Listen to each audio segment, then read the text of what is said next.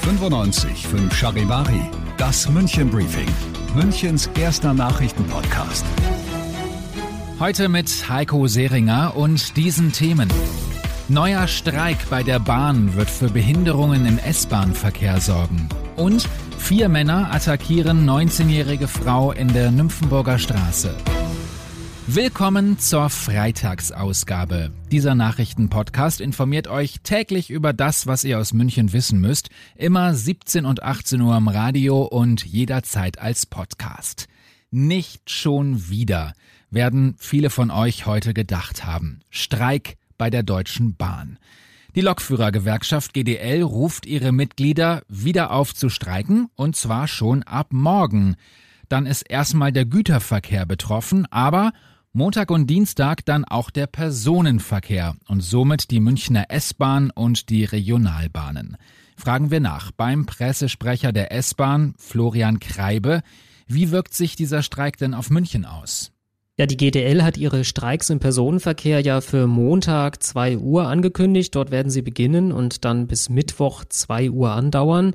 Und das bedeutet für unsere Fahrgäste leider wieder, dass deutlich weniger Züge unterwegs sein werden und der Bahnverkehr stark beeinträchtigt sein wird bei der S-Bahn, beim Regionalverkehr und auch beim Fernverkehr. Hm, was machen Sie jetzt? Wird es da einen Ersatzfahrplan geben? Ja, unsere Vorbereitungen laufen. Wir tun jetzt alles dafür, dass unsere Kunden mit möglichst wenig Einschränkungen an ihr Ziel kommen. Dafür arbeiten wir gerade mit Hochdruck daran, einen Ersatzfahrplan zu implementieren.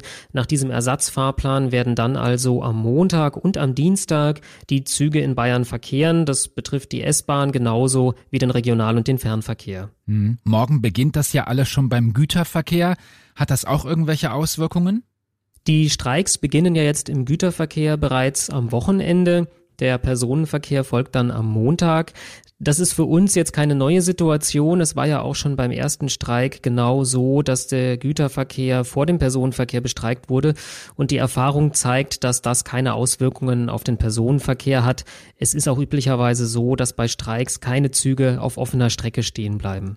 Der Pressesprecher der S-Bahn Florian Kreibe. Also Montag und Dienstag müsst ihr schauen, wie ihr zur Arbeit kommt, denn beim letzten Mal fuhr ja nur eine S-Bahn pro Stunde auf jeder Strecke. Übrigens, wo wir gerade beim Thema sind, dieses Wochenende sind wieder Bauarbeiten auf der Stammstrecke.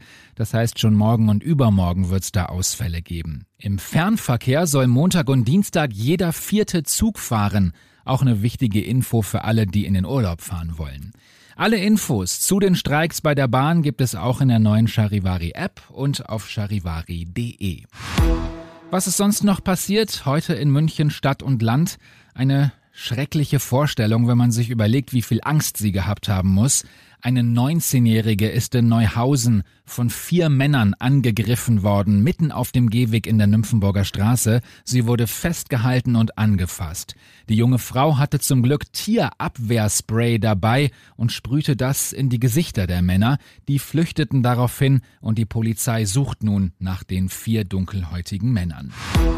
Falsche Handwerker, falsche Polizisten. Diese Betrugsmasche kennen wir schon, haben wir schon oft drüber berichtet. Jetzt gibt es in den Landkreisen Freising und Erding falsche Ärzte.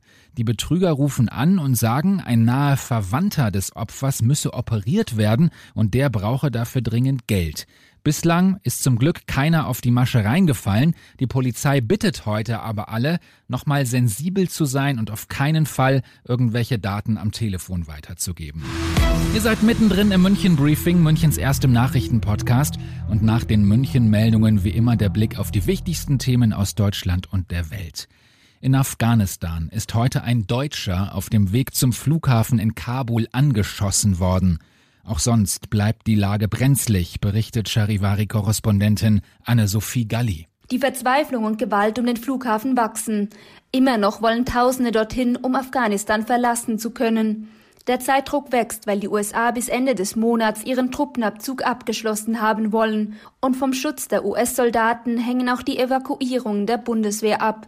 Berichten zufolge schießen Taliban-Kämpfer sowie US-Soldaten bei Eingängen zum Flughafengelände in die Luft. Eine Beraterin der afghanischen Mission bei den Vereinten Nationen schrieb auf Twitter, dass einem Familienmitglied beim Flughafen in den Kopf geschossen worden sei. Die steigenden Corona-Inzidenzzahlen sorgen für Auswirkungen auf Urlauber. Die Bundesregierung hat heute Nachmittag die Insel Kreta und alle anderen Urlaubsinseln in Griechenland zu Hochrisikogebieten eingestuft. Dafür werden die Kanarischen Inseln von der Liste gestrichen. Und zum Schluss seid ihr gefragt. Fünf Wochen sind es noch zur Bundestagswahl und 95.5 Charivari wird im September Wahlsondersendungen im Programm haben. Die Kanzlerkandidaten beantworten nämlich eure Fragen. Ihr könnt sie jetzt stellen an Annalena Baerbock, Armin Laschet oder Olaf Scholz unter charivari.de. Ich bin Heiko Seringer. Ich wünsche euch ein schönes Wochenende und einen schönen Feierabend. 95 5 Charivari, das München Briefing. Diesen Podcast jetzt abonnieren bei Spotify, iTunes, Alexa und charivari.de. Für das tägliche München Update zum Feierabend. Ohne Stress, jeden Tag auf euer Handy.